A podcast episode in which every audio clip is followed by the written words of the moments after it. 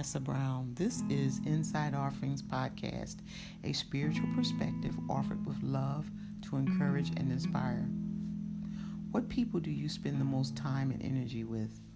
Do these people fulfill you on a spiritual, emotional, or social level?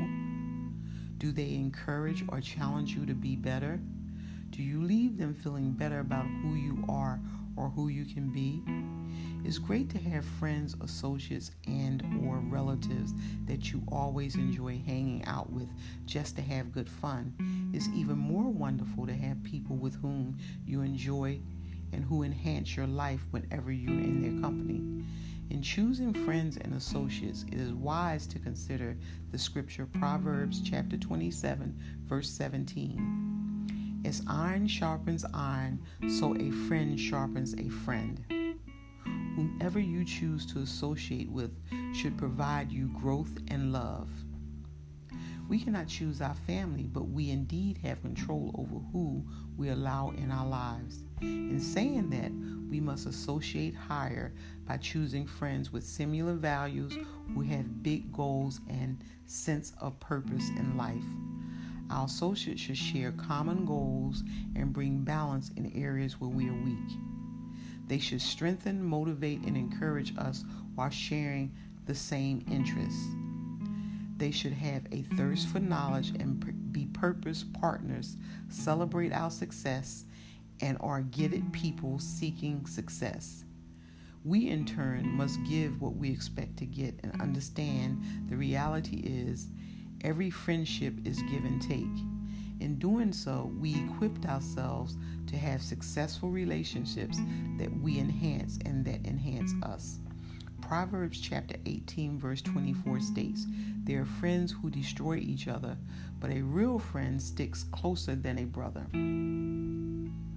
Our achievements and losses in life are closely related to the type of friends we are connected to. In our efforts to become fulfilled individuals, one important decision we must consider is who we choose to allow in our lives. By allowing ourselves to develop relationships with those that embody the attributes of hope, faith, love, and focus, we also aspire for the same.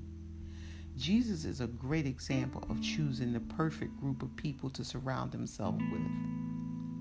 Scriptures tells us that Jesus handpicked each of his disciples.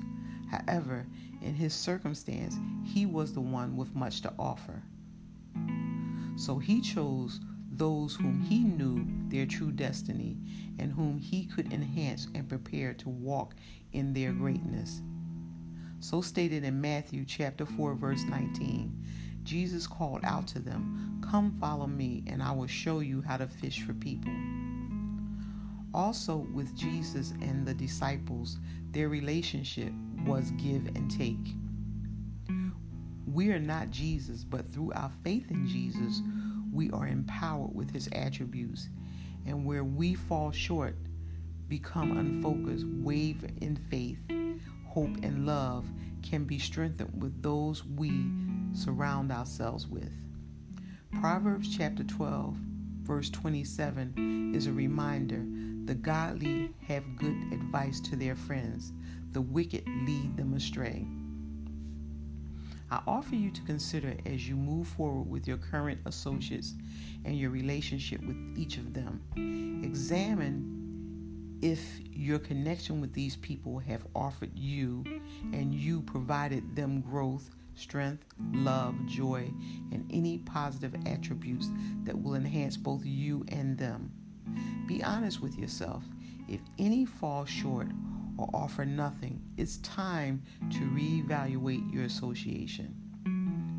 I am Nessa Brown. This is Inside Offerings, sharing this quote by George Washington Be courteous to all, but intimate with few, and let those few be well tried before you give them your confidence.